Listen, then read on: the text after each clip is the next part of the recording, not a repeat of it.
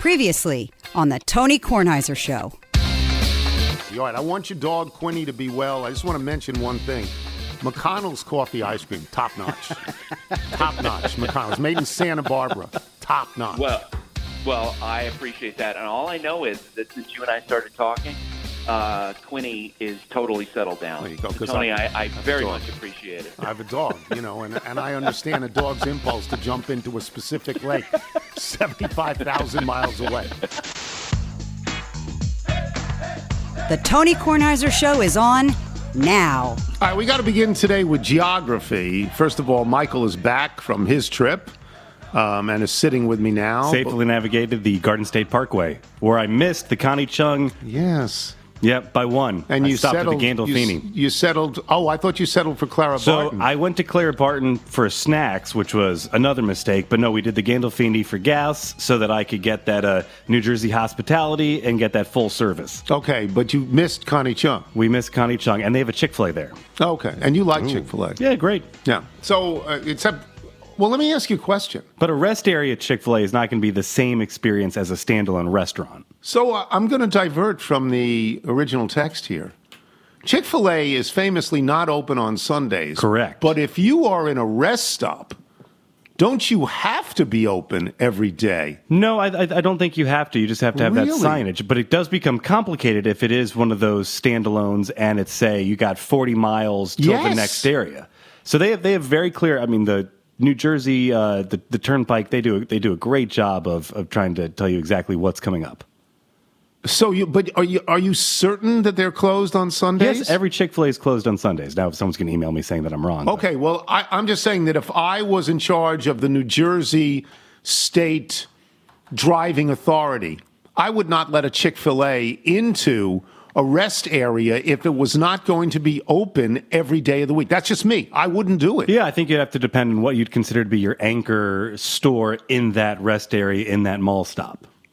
But you, do you, are you, is there another place to eat? Oh, Other- I'm sure there has to be. I'm Oh, sure there's a coffee shop. So All yeah. right, I just want to know that. All right. Let me, um, without reading at, at great length, a, a lovely, lovely email from our great friend Brendan Steenburgen. Let me say for every single person on the show, we're so happy, you know, for you and your family right now. We are incredibly happy for you. And thank you, as always, for listening. So there's a bunch of things I wanted to get to. I mean, I know that everybody thinks I'm going to get to the Nats, and I am going to get to the Nats. I'm going to get to the Nats. I'm going to get to a column by Sally Jenkins, on the which cusp is of the wild card, the Nats. Well, well, the, a, a bad loss last night for the wild card prospects uh, yesterday afternoon, but a really good, Going to run out of games. yeah, you know. I had the most enjoyable experience last week. I played golf with my former boss, the sports editor of the Washington Post, George Solomon, to whom I'm to whom I'm indebted for an entire career. You know, I, I really am. I love George Solomon. We played at Woodmont. George tends to only want to play nine holes.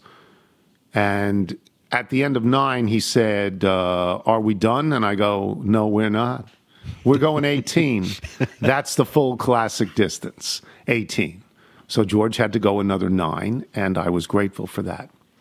George and I were playing with a couple of people who we had never met before. One guy was a member, a guy named Mike, and another guy was named Hank and was not a member and was Mike's guest and Mike's friend.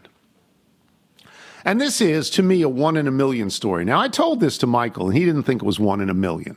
Maybe one in a thousand. Okay, but it's more than one in one. Sure. As you triangulate private clubs and golf. Yeah. So, five or six months ago, I got a box of golf balls handed to me, new Pro Vs. Each one of them says La Cheeserie on it. Each one of them has a dog bone superimposed on it. And each one of them says TK75, obviously for my 75th birthday. There was a box of Pro Vs. So that's what, 16? I would say normally a, a dozen, unless you're going with the top the top flight 15. But no, you got a, a dozen. A dozen golf balls, but four different boxes. Four different. Oh wow. You know, it was not just one box. Maybe it was three different boxes. And I never know, knew who sent them to me. I never talked about it on the air because I never knew who sent them to me. There was no note attached here. No note in the box. That's a year's supply of golf balls, That's right. I still have a couple of. I still have one box even with your ability. with my ability, which is terrible. I lose. I play with golf balls until I lose them. I either lose them in the water, or I lose them in the rough. Okay, and I play till I lose them. And I was enormously grateful to have this box of golf balls, which is in my locker at Columbia. But as I say, I never had a note that said where I got them. While I was getting ready to tee off on number one at Woodmont the other day, this fella Hank introduces himself to me. He's Hank Miller. He's the one who bought me and sent me the golf balls. What? what? And I said there was never a note. And he said, I wrote a note to Nigel. There was an email to Nigel. Is this true, Nigel? Is this true? You are not here with us. You're in New York, so you don't have to worry that I'm going to reach over and throttle you. but is this true from Hank Miller? I I never. will, I, I will look through the email records. I don't recall getting one from him, but we I don't. I don't want to leave. Nigel out on the limb here. I'm. Che- I went back into the email machine. There is an email from Hank Miller, and there's a follow up from last week. This is amazing. Can you read the email? Uh, it's just a reminder saying the you know here's the birthday gift. It's for me. I had no idea. I could not have thanked him more profusely or with, you know, with any more sort of, you know, apology not having mentioned it on the air. You think that's one in a thousand, so not one in a follow-up email. million? Tony I had a wonderful time in the links with you and George Day. So glad you were still using the golf balls I sent. Have to make sure the littles know you played great. No issues getting out of the bunkers and some long drives. Wow, you got out of the bunkers? Uh, there are no lips on the bunkers at Woodmont South. They're t- I those can are pretty get deep bunkers. I can get appreciate out. the years of entertainment. So, uh, you only think that's one in a thousand? I just I think when you start to zoom in on private golf clubs in the greater DMV area, golf clubs that you will actually visit, it becomes a little bit uh, a bit of a small world for the one percent. I was just so taken with the fact that I ran into the guy who sent me the golf balls, and I apologized so much for not having thanked Now, was him. your name on the tee sheet? How did, was this a pure coincidence, or I think we, could we have seen this? I don't you know. the day before. I don't know that I was on the tee sheet. Maybe with George, but George is the member, so he would have said George Solomon and guest. It wouldn't have necessarily said me. I mean, I didn't see David Dorn out there, so I didn't know if if he had put my name on. But I had a wonderful time, so I wanted to talk about that. The Nats had two great wins over the weekend against Miami, a team they never beat. And when I say never, I mean never. Never. They never beat Miami. If they could beat Miami And and, Atlanta. Atlanta here and there, then I would feel a whole lot better about them. Uh, Dominic Smith had The an- series they win out of division are, are are impressive on paper, even if not Yes. with record. Dominic Smith had two RBI in three games total. Won a completely meaningless home run in the ninth inning of a 9 1 game. But that was the other day. Yeah. That was the other day. But he had one yesterday. He There were two guys on. He hit a ground ball and somebody scored. So he got in. The Nats won two of the three against Miami. And the Nats had a chance yesterday. Here's what the Nats do. I'm not going to dwell on this for any great length of time. The Nats get six innings every single game out of their starter. And if they can get it to Finnegan, they got a chance to win. If they can get it to Finnegan, if Mason Thompson doesn't go out there and give up five straight hits and four runs as he did the other day. But they win these games without a single person you fear at the plate. They have no home run hitters. They have no big power hitter at all. None. Zero. And they're winning these games with timely hitting and good fortune. They got good Yeah, a little bit of belief. Yeah, they feel the like they can day, come they- back. You know, Jake Alu. I mean, here's here's here's Lane Thomas. Opens up, they're down one run. Opens up an inning with a triple, sitting on third base. Who comes up? Dominic Smith. It's a ground ball a second. They throw out Lane Thomas at the plate. But then a couple of outs, one out later, Jake Alu gets a hit. You don't expect it. They tie the game, and then there's a passed ball, and they go ahead on that, and Finnegan saves the game. So they've played very well, very well lately. I thought they were a 50 win team at the most. How many games have they won already? Uh, won one. 61. Yeah, so they've Eight done much back. better. Wild card. And I wanted to mention this one thing.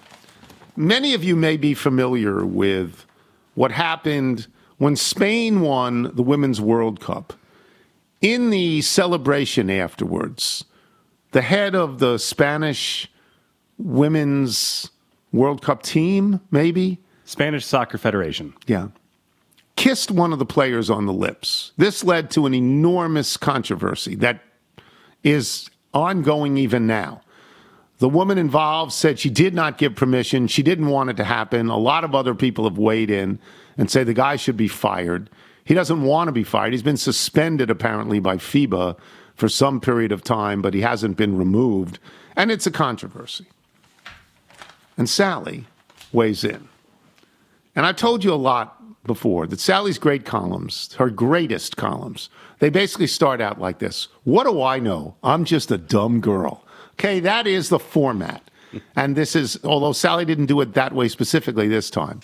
Here are the first few paragraphs of Sally's column. It is I, me, Loco Arrogancia, president of the Soccer Federation in my country and protector of men's parts from the false feminists. I write in protest to ask what chica would not want to be kissed by me with my face as handsome as a piece of prime rib, not to mention the heroic line of my pants.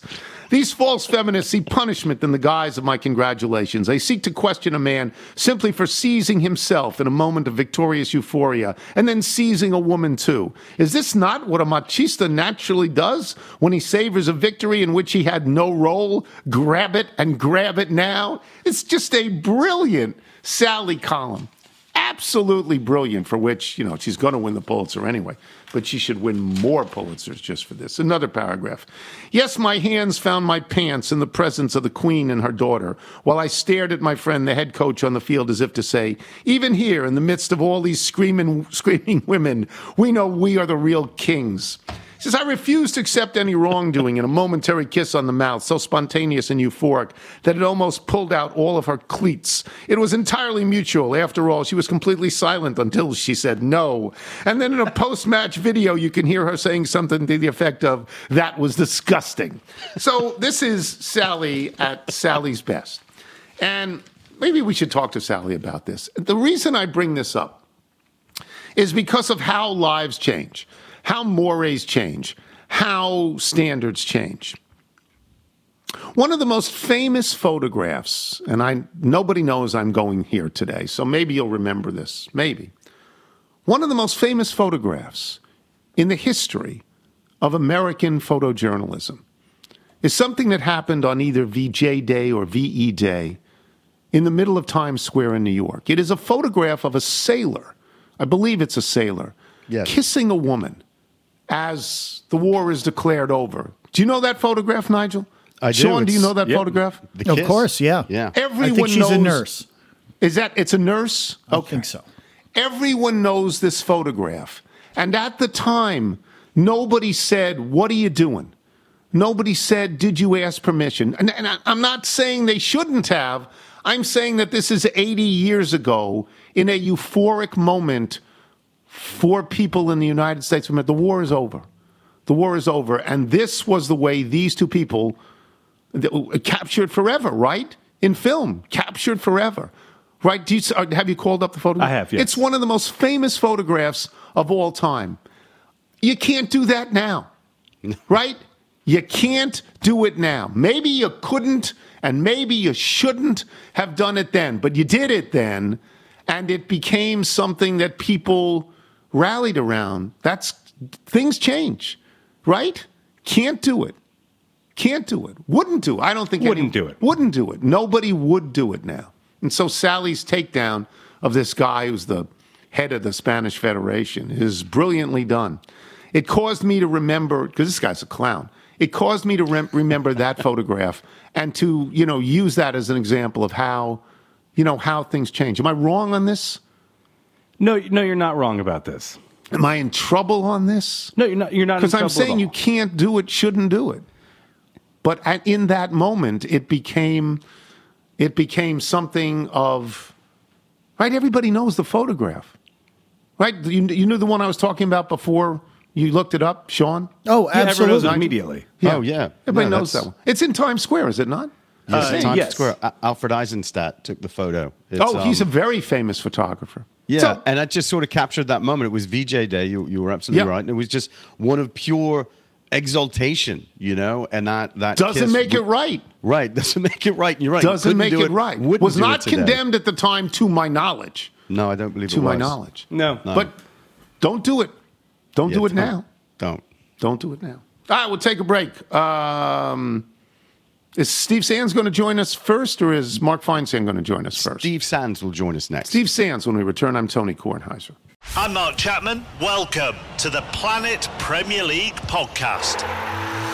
Each week, Cesc Fabregas, Nader Manua, and myself talk all things Premier League. As a player, you don't have time to talk. No. You don't have time to make a plan. You just need to deal with wave after wave after wave. We watched Coach Carter, and he said, "Oh, afterwards, the game's just about doing this for your teammates." And I remember looking around halfway through the film, and half the squad was asleep.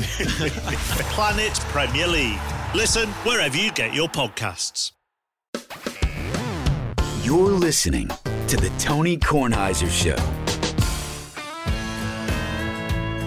This is sent to us by Eric Shaw in Virginia Beach, Virginia. Two songs today by Mr. Shaw. We've used his stuff before. This one is called Famous on the Weekend. It's about a musician with a day job. Not famous during the week, famous on the weekend. Plays in Steve Sands. So I don't want to use the word boring to describe the tour championship yesterday. I, I, I don't. I'm going to reject the word boring. But it was not particularly dramatic. The most dramatic moment in it was on 14 when Viktor Hovland made a long par save when Xander Schauffele was threatening him to get within, say, two shots. He knew, Hovland knew that was a winner. And after that, birdied the rest of the holes and just extended the lead and, and played great. So I don't want to use the word boring, but it had, you know, it had an anticlimactic quality to it. Is that fair to say, Steve? Yes, hundred percent. I I didn't think it was boring because I thought the golf was good. Um, and it was fun to watch, and it was, you know, Viktor Hovland's a very well known name, and he's trying to hold off a guy who's also a very well known name in Xander Schauffele. So I thought that that part was good. I'm with you though, Tony. We've talked about this on and off uh, your show. It, the format is just tough. Look, Xander Schauffele and Viktor Hovland had the same score. Yes, for 18, 72 72 holes. holes. Yes.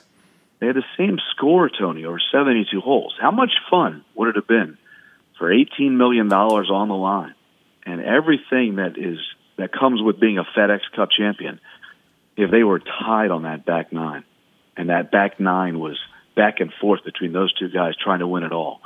I just think the format, the staggered start, uh, prevents stuff like that from happening more often than not. And I just, I just wish they'd change it. I don't like it. Ken, you and I are agreed on that. I would like to have seen them have a playoff at the very, very least. Schauffele seems to always play great in this tournament, never wins it, comes in second or third or something like that. Can I go back to the $18 million? Where did this money come from, Phil Mickelson? Where did this money come from? FedEx, baby. When they started this thing in 2007, it's amazing. It's the 17th year of the playoffs. When they started it 17 years ago with that huge bonus, it was you know 10 million dollars, and now it's 18 million dollars for the winner. 18 million the. That's that's a lot of change. That's really so much money. That's so much money. The three best players in the world, the acknowledged three best players in the world, Jon Rahm, Scottie Scheffler, and Rory McIlroy. Two of them had bad days yesterday. Scheffler didn't have a good tournament at all. Rahm, I think Rahm doubled or tripled a hole at one point that I was watching. And, and although McIlroy had a good score, he never threatened in this thing. He never, ever once threatened in this thing. What is the state of the three best players in the world, in your opinion, Steve? You know, I, I, I like what you said earlier about Xander Schauffele and playing well on the golf course. That's one of the reasons I don't like the thing either, because there's a saying, horses for courses in golf, and if you like the golf course, I think it's a massive advantage for some guys to play the same golf course each and every time. Now they do it at the Players, they do it at the Masters, but to Yeah. me, move around the FedEx Cup title would be great. So Scheffler, maybe he's one of those guys, Tony, who just doesn't love that golf course because he he had a chance last year and kind of failed miserably with a big lead, and then he didn't play well this year uh, as well. So I, I, I don't put much stock into that with with Scheffler because he's such a great player. I just think his putter is cold. And Right. If you can't putt, then you're not going to be able to score. So that's the first thing with Scheffler. the second thing with Rahm, you know, I, think Rahm's fine. He, he got his four wins in the first three months, four months of the season of, of the year, the calendar year in 2023. Hasn't won in a while, but I wouldn't really be too bothered by by Jon Rahm and, and his game. His game is is sharp and McIlroy. What, how, what do you want to do about McIlroy, uh, Tony? Yeah. I don't know what to say about Rory. I I I think it's the putter.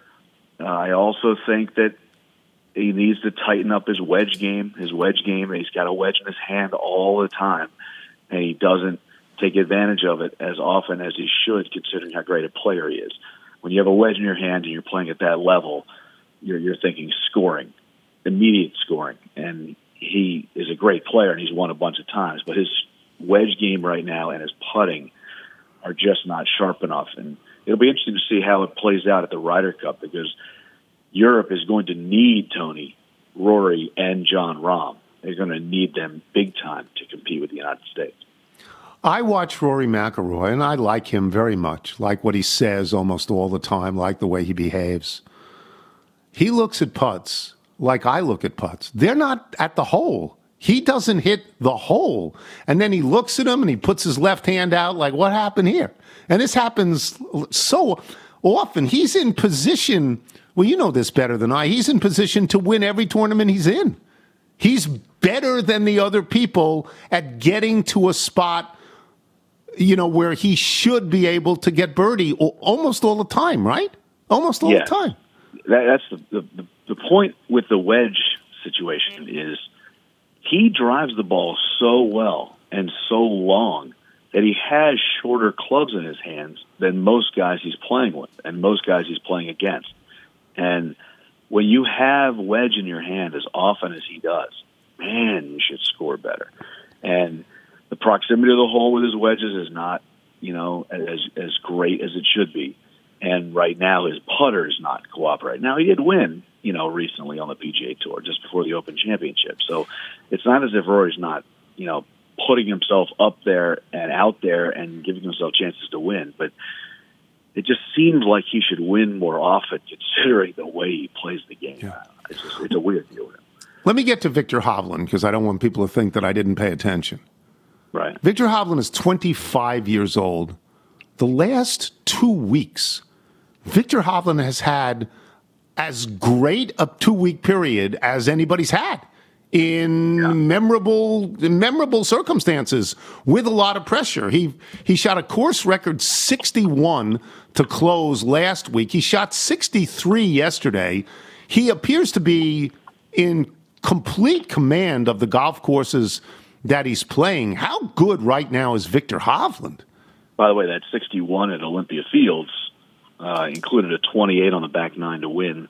To me, the greatest back nine, the greatest nine holes of golf uh, that maybe has ever been played. Uh, it was just remarkable. He's been on a great, great Eight run. threes and a four. Eight Yeah, threes and a four. Is that good? Wow. Eight threes and a it's, it's just remarkable. Uh, under those circumstances, you know, back nine on Sunday trying to win too. I mean, it's, you have to add in the circumstances as well, just for a little bit more context. It's amazing. He has played some fabulous golf, and and I've said this to you before, Tony. There's a there's a you can be hot in golf, or you can be great at golf.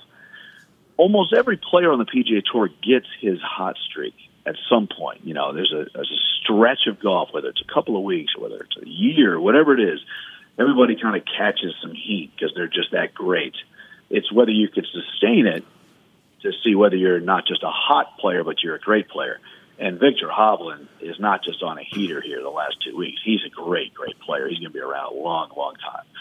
He has played the last two weeks.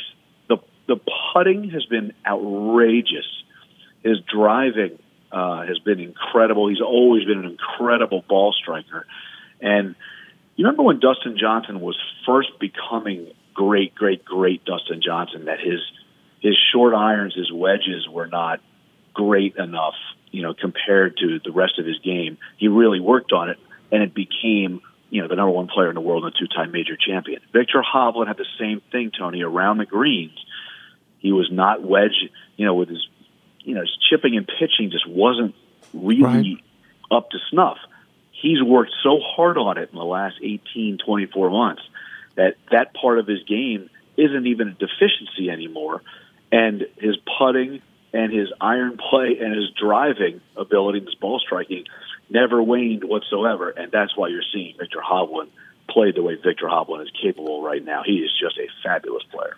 So the the golf season is over. There's one event left. It's the Ryder Cup. Viktor Yep. Hovland and Jon Rahm and Rory McIlroy are going to be playing for the European squad, among others. And there is the potential for great controversy in the United States team. Um, there are six captains' picks. The captain is Zach Johnson. Yep. I don't know if Zach Johnson gets this choice, if this if these choices are fully Zach Johnson's, or if somebody's going to be whispering in his ear. So I will ask: Are they fully his choices? And the big the big one is Brooks Koepka, right? Is it going to be Brooks Koepka? Well, they there are a lot of people whispering in his ear for sure. Yeah. But the picks are for Zach, and Zach does what he wants with them. But yes, he has assistant captains talking to him. He has the PGA of America talking to him, and most notably, he has the six guys who made the team for sure talking to him, and also a big, big, big one in Tiger Woods talking to him. Tiger is not an assistant captain; he will not be in Rome, but Tiger is always involved, and Tiger definitely has given Zach his opinions as well. So that's the first thing.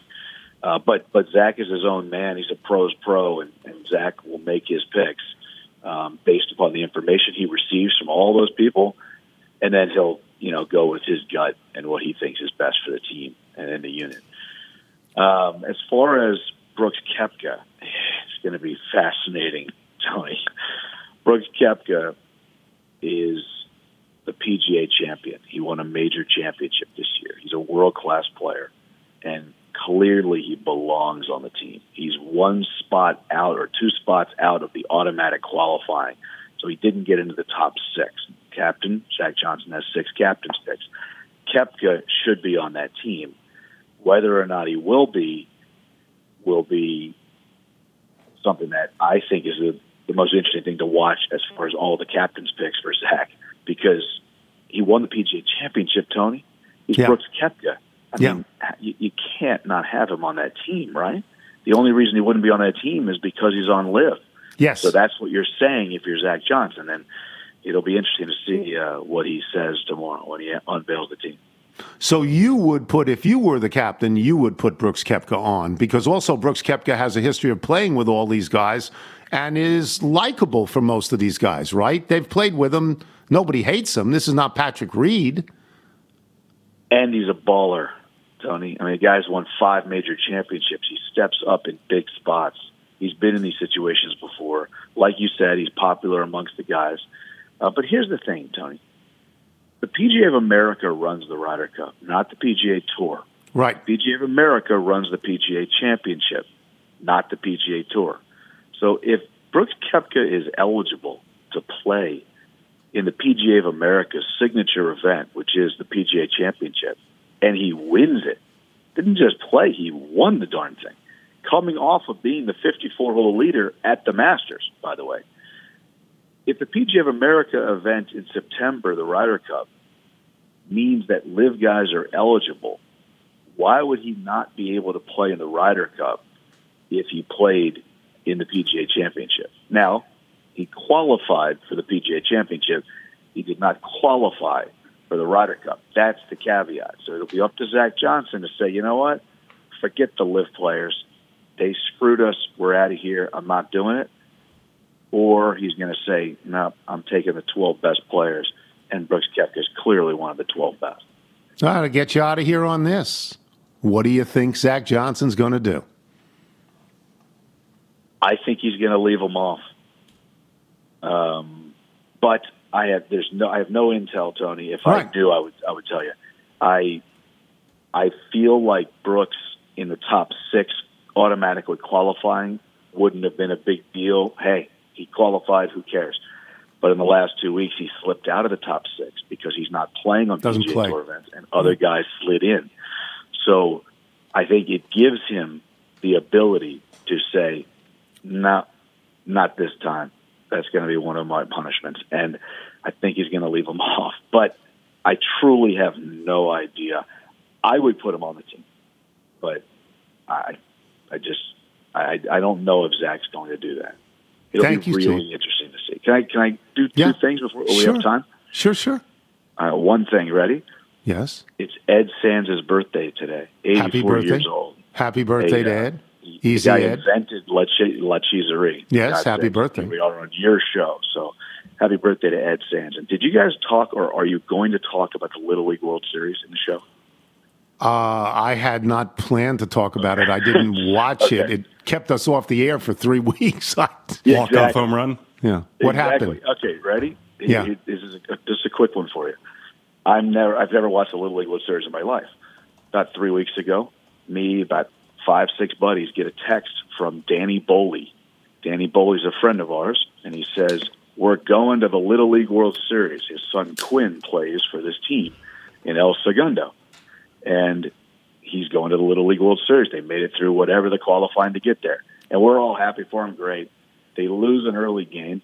They go all the way to the championship game, win the U.S. championship, and then yesterday they win the Little League World Oh, Series wow. over Curacao on a walk-off home run. The reason I mentioned Danny Boley is because Danny Boley became a dear friend of all of ours. Whenever we fly in and out of Los Angeles, we take a red eye to come back, and we would go to Danny Boley's restaurant, Fonz's, in Manhattan Beach.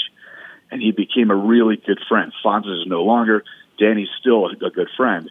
And Danny is the manager of the team, Tony. He's Wow. the coach of his kids' Little League team. They make it to the Little League World Series, and then they win the darn thing. So That's congratulations great. to our man, Danny Foley. That's And wonderful. Happy birthday to Ed Sands La Cheeserie. Oh, good job. Steve Sands, boys and girls. Thanks, Steve. All right, see you guys. Isn't that nice? That's nice. We'll take a break. Mark Feinsand will join us. I understand there's resolution with United Airlines. We'll see. I'm Tony Kornheiser.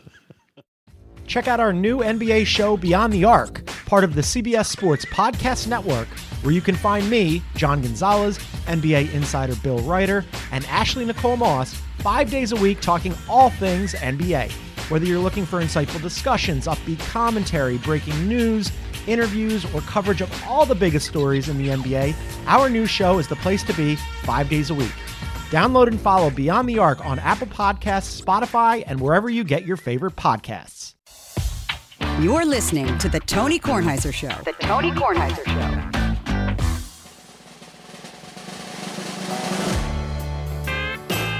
Show. Once again, this is Eric Shaw of Virginia Beach, Virginia. This is his newest single.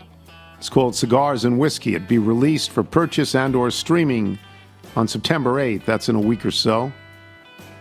He said he had great plans to record a TK Jingles version called Red Wine and Ice Cream to send in along with the original, but couldn't come up with anything I felt was clever enough for the show.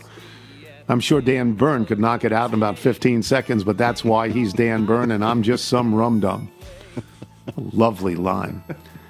Michael, if somebody like Eric Shaw wants to send in their wonderful original music, how do they do so? Send us your music by emailing it to jingles at TonyKornheiserShow.com. And Eric plays in Mark Feinsand. And there are baseball things we can talk about. There are a few, and we will talk about it. We will certainly talk about Shohei Ohtani and my own personal feeling that his career is over. That's just me personally. We'll get to that. But I understand there is some sort of movement and or resolution with United and Portugal and you.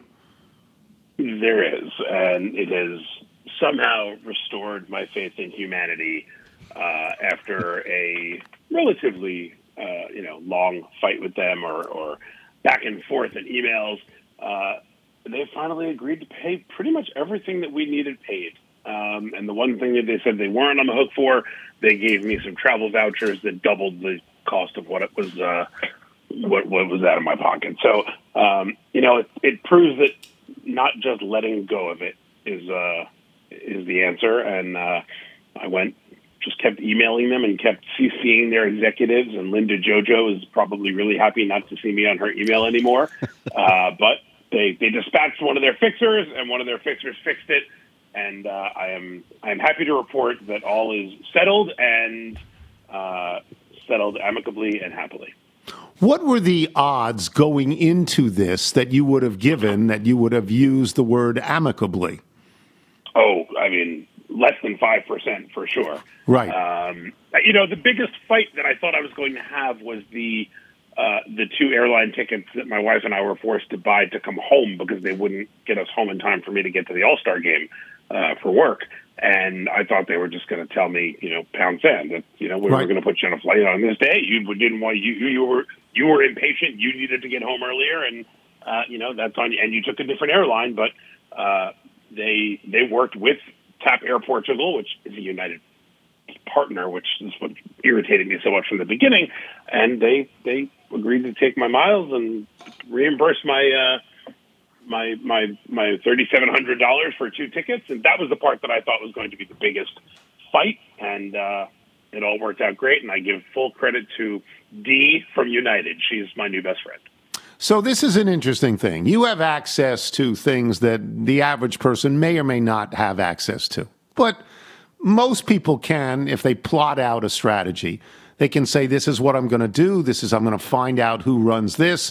I'm going to flood his or her mailbox with stuff and I'm going to stay at this as long as I can stay at this. I don't think that I mean I don't think that your relative position played a great role in this, right? I mean, it's not like you're not. I don't know who would we use as an example. Uh, you know, somebody that's on television all the time on it. You know, you're not Lester Holt, right? You're not Lester Holt.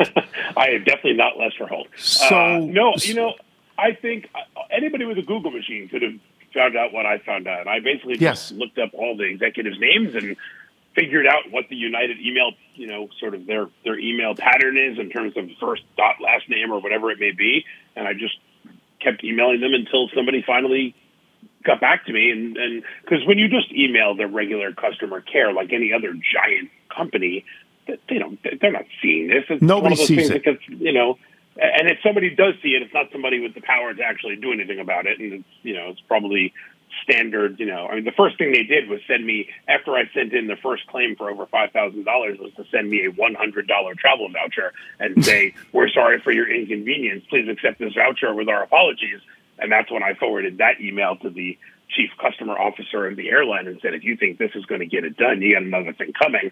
Uh, and I just wouldn't let it go. And eventually, I was I, literally somebody was put on my case who is only put on cases by reference from the chief customer officer. So it's basically when the, that person at the top says, fix this. I don't want to hear from this person anymore.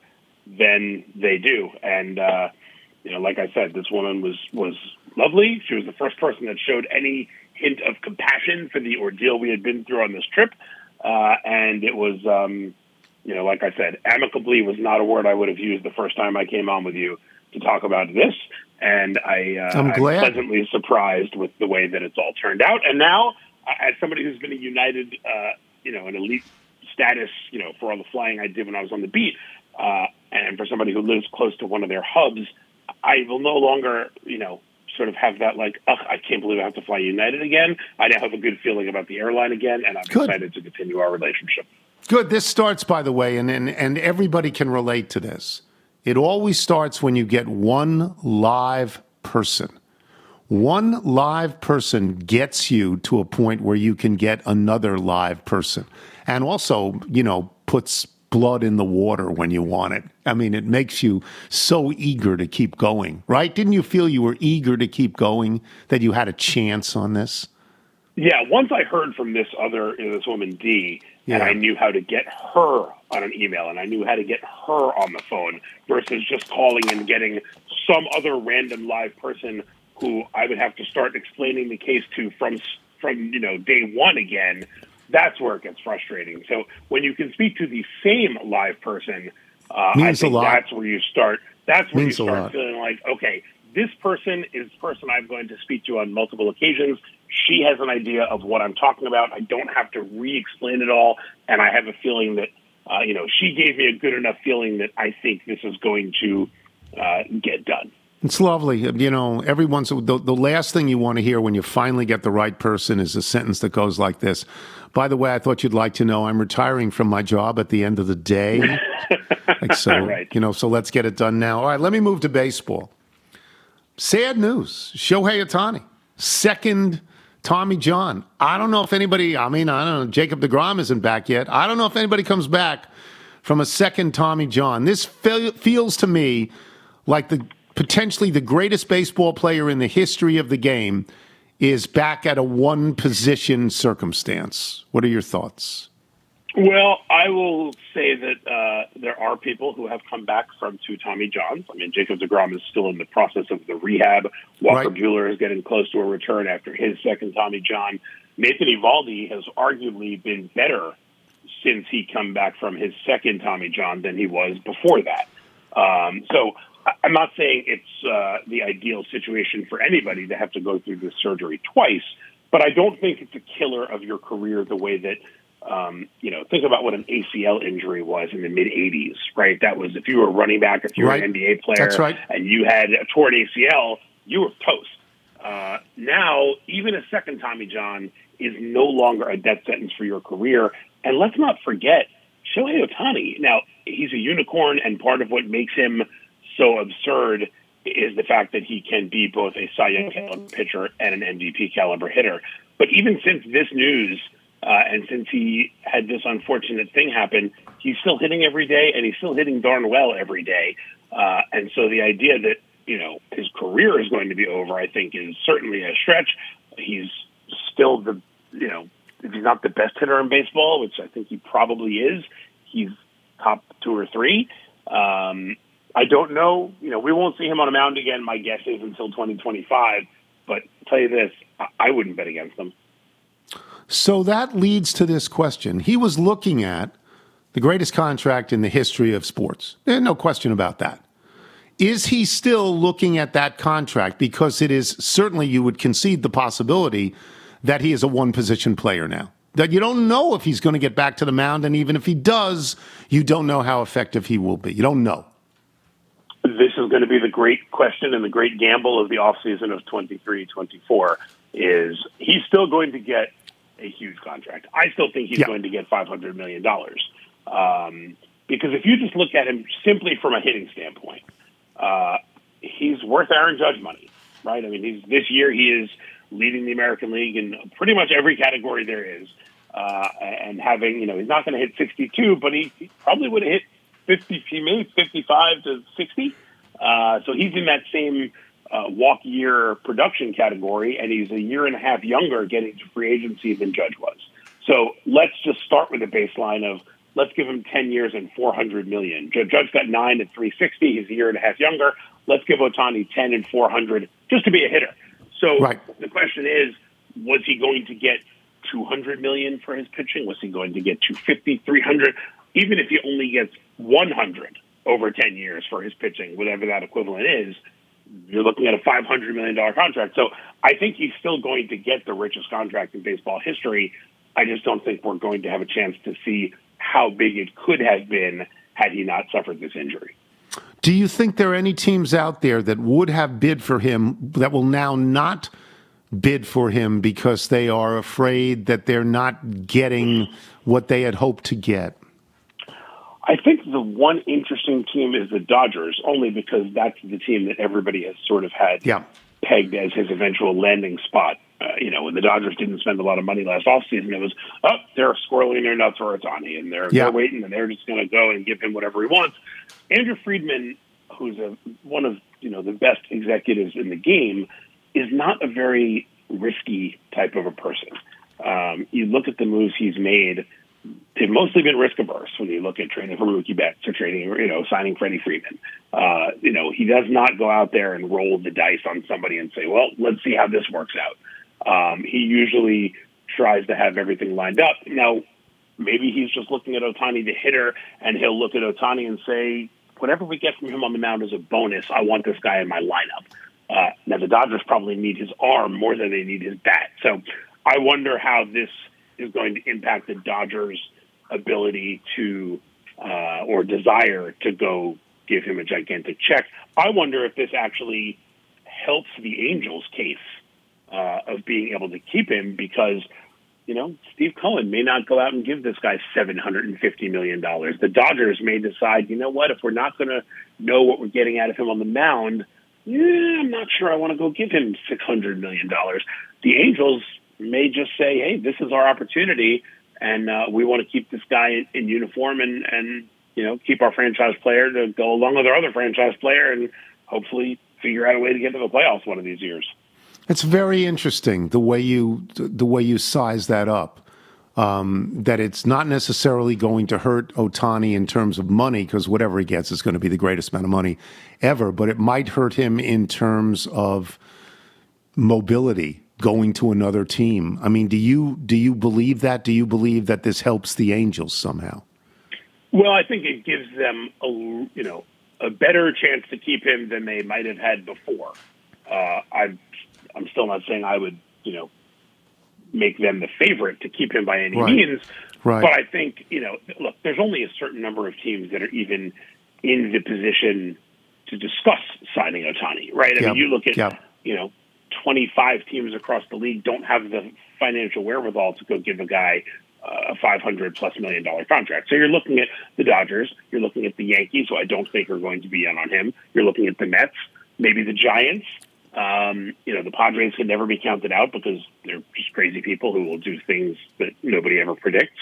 Uh, and then the Angels are a team that obviously wants to keep him. They didn't trade him at the deadline, which, God, could you imagine if you were one of the contenders trying to acquire Ohtani and you traded the farm for this guy, and then this happened and he couldn't even pitch in the playoffs? I mean, I, it's almost a good thing that he wasn't traded because uh, that would be a franchise crushing move Yes. for whatever team had done that. But so I think that the the number of suitors was was limited to begin with. I just think the Angels this this at least I think if it lowers the price at all from what it could have been to what it ultimately will be, then I think it, it helps the Angels cause even even slightly. Yeah, I just, I mean, I guess we just, it's not even a disagreement. I'm, when I heard the news, I just thought, that's it.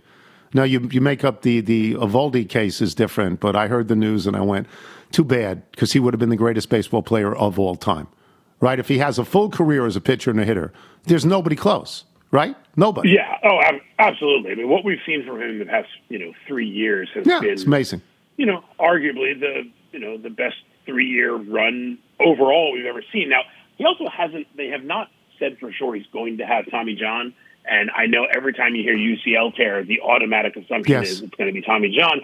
I covered the Yankees in 2014 when Masahiro Tanaka came over here from Japan, and he was having this dazzling rookie year. His ERA was under two, and he was just incredible.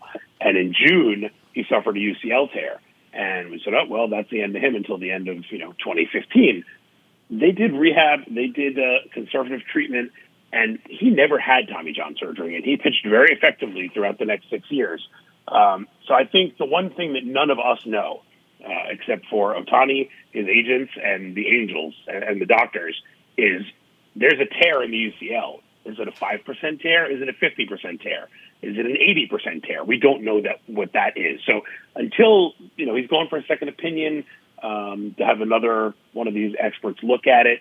I mean, usually you hear UCL tear and it does result in Tommy John, Yeah. and that may very well be where he goes. But if it's a small enough tear that they think rest and rehab and just shutting him down from pitching this year uh, could could be enough, then who knows? I mean, uh, either way, he's going to be able to hit, you know, early next season, even if he has Tommy John. He's already proven that. He did that his first time when he had it. Was back in the batter's box in a big league game seven months later. So, uh, like I said, I- don't bet against this guy. If he has another Tommy John, then it certainly throws a wrench into the equation in terms of what they can expect from him uh, on the mound going forward. But um, you know, I, I, maybe he becomes a closer. I mean, th- there are so many possibilities uh, Wow. how you can use this guy, right? I mean, with the DH rule now, who cares? You can you can DH him and then just move him to closer, and you lose your DH. But guess what? He's the pitcher, so he can hit anyway. Um, you know, I think there's a lot of a lot of uh, different options that teams will look at, and it's going to be the, the four or five teams that are in the Ohtani sweepstakes. I think you're going to hear a lot of very creative things from them. Yeah, you're 100% right. It's the biggest story in the offseason. It's the biggest. Mark, thank you, and congratulations on being made whole by United. Thank you. Uh, thank you, Tony. I appreciate it. Mark Feinsand, boys and girls. We will come back with email and jingle. I am Tony Kornheiser. You're listening to the Tony Kornheiser Show. He's got your emails and your notes. He'll read them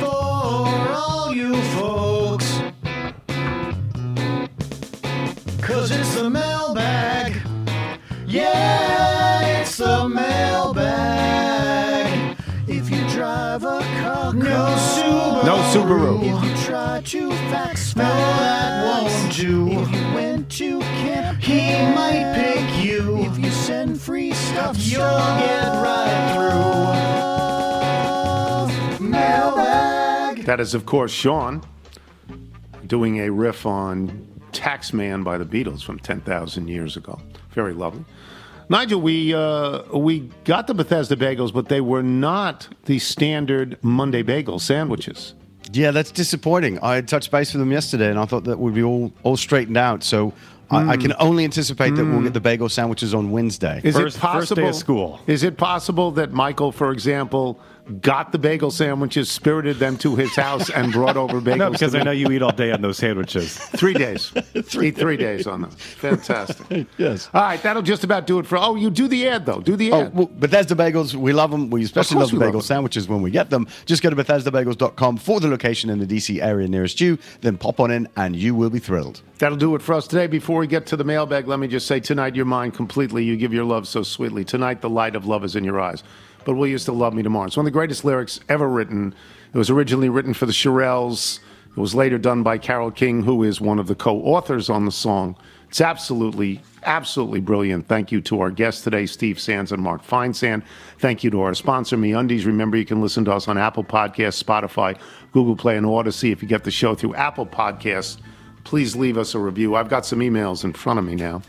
From Joseph O'Hara, uh, currently of Oakland, California, but always, he writes, of Norfolk, Virginia. If the Blue Jays don't make the playoffs, but they have a better record than the winner of the AL Central, shouldn't they be declared the AL Central winner since they are a Midwest city? From Shad, about Stephen Strasburg. His body failed him, both heroic and tragic, feels Shakespearean. That's interesting. You know, he's retired. And it's a two paragraph story in every city in the country except Washington, D.C., where it's a two week story. And justifiably.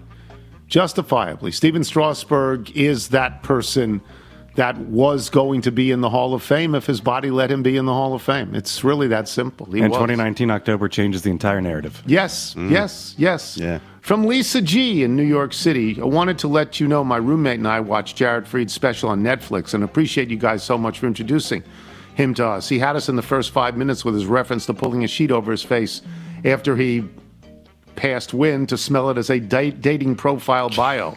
This is like, you know, I don't know. He's the best. He's blushing again. Thanks you. Thanks for all you do, and uh, always featuring the best, most diverse guests. I'm a little old for that. Tom Riley writes the Montcalm restaurant. Remember, I mentioned this the other day. The Montcalm restaurant in Lake George, where they Oh, serve right. cottage cheese, has regrettably closed. You only missed it by 10 years. Fortunately, in its place, you can find an assortment of outlets such as Adidas, Skechers, Zumiez, Loft, Lindt Chocolate, Old Navy, New Balance, and others. Any Montcalm Bass? restaurant to close this year. Owner plans to start another restaurant. Glens Falls Business Journal. No information was available regarding your paint studio. Yeah, that's the outdoor thing that I did in Glens Falls. That was the conversation that we had with Buster, right? And then Buster Yes. sent us the video of the dog literally Yes. jumping into Lake George, which is Yes. tremendous. Yeah, From Queen. Kirsten. Here I am in the throes of planning a memorial service for my mom, and all I can think of after hearing you say you are taking antibiotic pills for your leg is why isn't Mr. Tony eating fast food to get those really good antibiotics? Especially after just seeing Greg Garcia since he could have hooked you up free with Burger King. Burger really. King closed. This is what you and your stinking show have done to me. In all seriousness, I want to say thanks to you and Nigel and to so many loyal littles for your support during my mom's struggles with LS, L- ALS and since her death. I feel truly lucky to be surrounded by such wonderful people, and all the support has definitely buoyed me during a sad time. By the way, speaking of the Lovin' Spoonful, did you know their longtime drummer Mike Arturi is the executive director of Universal Music Center, an all-inclusive music school he founded in my little town of Red Wing, Minnesota. We don't just shoot, do shoes here. How about that for information for life? I didn't know he was the drummer. The original drummer is Joe Butler from oh, Great yeah. Neck, New York, and I didn't know there was another drummer. From Les Carter in Chicago, can you please tell Mike O'Brien from Boston, formerly Revere, that I was the one who said La Cheeserie to him at the Mexican restaurant in Chicago? My wife and two non masculine children who were with me were just as confused as Mike's friends, but I'm glad to have played such a big role in the best day of his life. From Patton Honeycutt, uh, like the Mike Farrell character on MASH in South Oh, BJ Jersey. Hunnicutt, right. Yeah. I have to thank you for the podcast and the laughs. I've been a long-time fan. While I'm terribly sorry about PTI, I do look forward to your return. I'm an Atlanta native, but I married a girl from South Jersey. I moved up here a few years ago. The woman to whom I'm related by marriage spent her childhood vacationing in Ocean City, New Jersey, America's family resort, as they like to call it. And I can tell you that Somers Point is literally right over the bridge from Ocean City. You can see Atlantic City in the distance, but Ocean City is closer. As for this Gregory guy, he needs to cool it and open up a package store.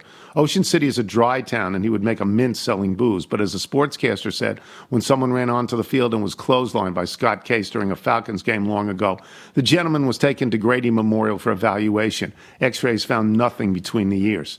As an aside, I've written in before about my dad's lovely encounter with Charles Barkley at a diner in Atlanta, and I'm glad that you like Chuck and give him the credit he deserves for being a good guy. I would say best of luck with the leg, but I kind of wanted to see you with an eye patch and a peg leg. From Jason Bullitt, Chuck and Roxy, episode 31, Saratoga County, New York. While listening to Pat Forde's podcast at work, he and his two co hosts played a song about the Pac Four. After a few seconds, the person singing sounded hauntingly like Dan Byrne.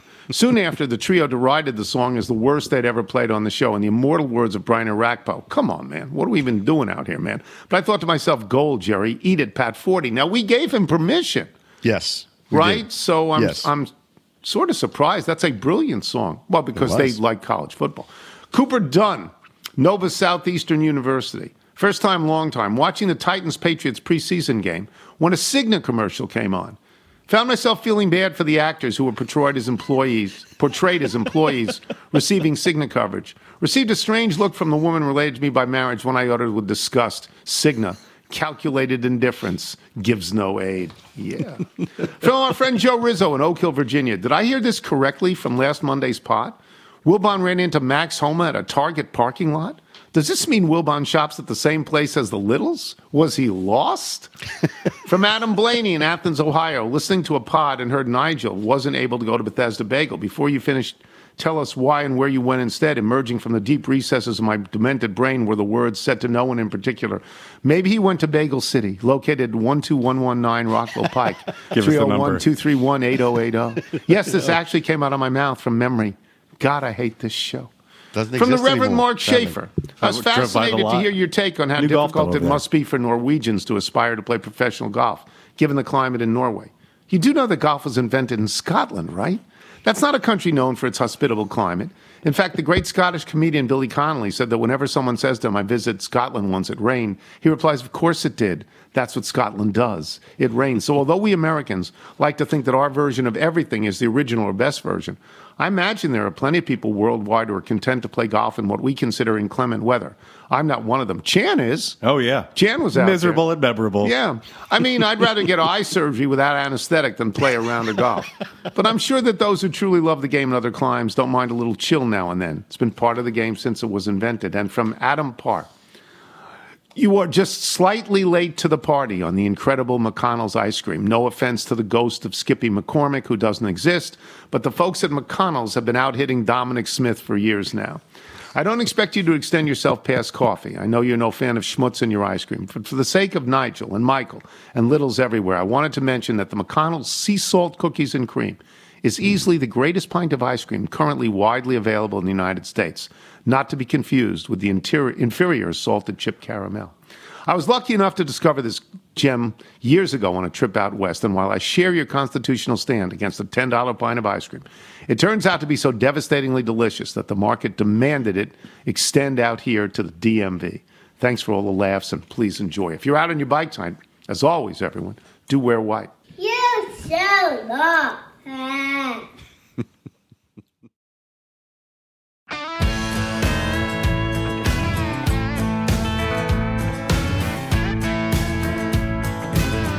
It's time to punch the clock on Friday. Another work week come and gone.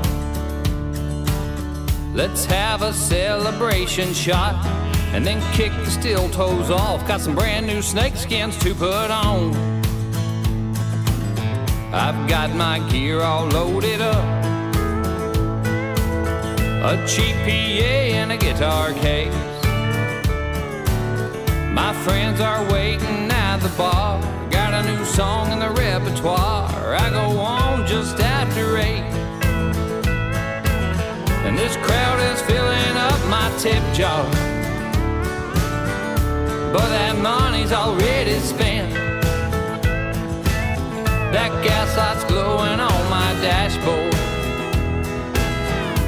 I'm a week late on the rent. This honky tonk headliner lifestyle ends Monday morning, 6 a.m. I'm only famous on the weekend. In between, I'm just another Joe again. I got this crowd in the palm of my hand. They cheer the start of every song. And I've been doing this a while, but I still can't help but smile every time they sing along. Gonna take me a real quick five to ten. Need to catch my breath, grab another beer. I sit next to a young man at the bar who was toting his guitar. He asked, Mister, how does it feel? Well, this crowd is filling up my tip jar. But that money's already spent. That gas light's glowing on my dashboard. I'm a week late on the rent. This honky tonk headliner lifestyle ends Monday morning, 6 a.m. I'm only famous on the weekend. In between, I'm just another Joe again.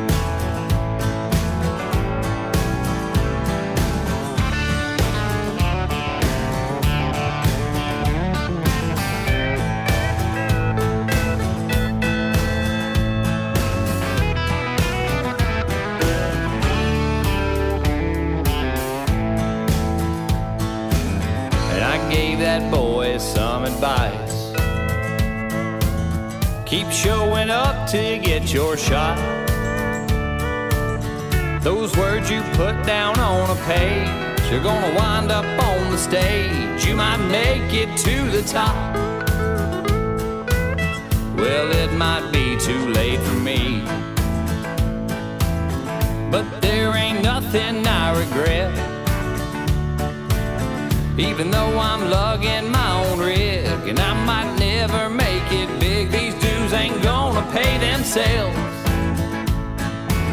And this crowd's still filling up my tip jar. But that money's already spent. That gas light's glowing on my dashboard. I'm a week late on the rent. This honky tonk headliner lifestyle ends Monday morning, 6 a.m. I'm only famous on the weekend. In between, I'm just another Joe again. And I'm only famous on the weekend. In between, I'm just another Joe again.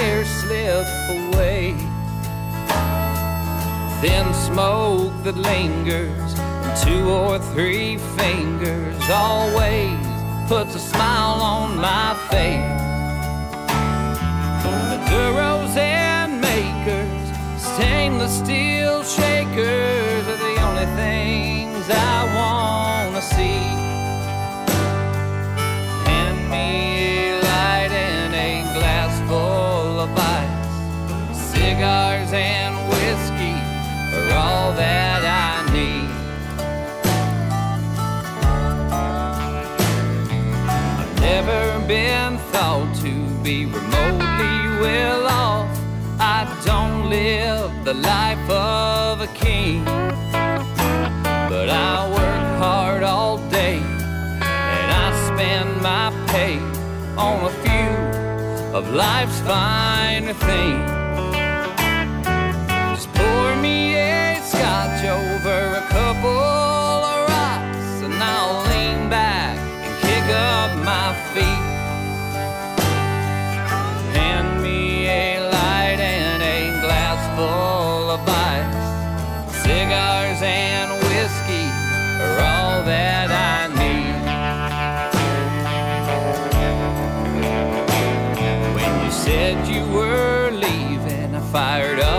Up Cohiba and I watched as you drove away. Then me and Jim Beam burned one down to the ring. Now I can't remember your name. Love can get lazy, life can get crazy. The answers don't always come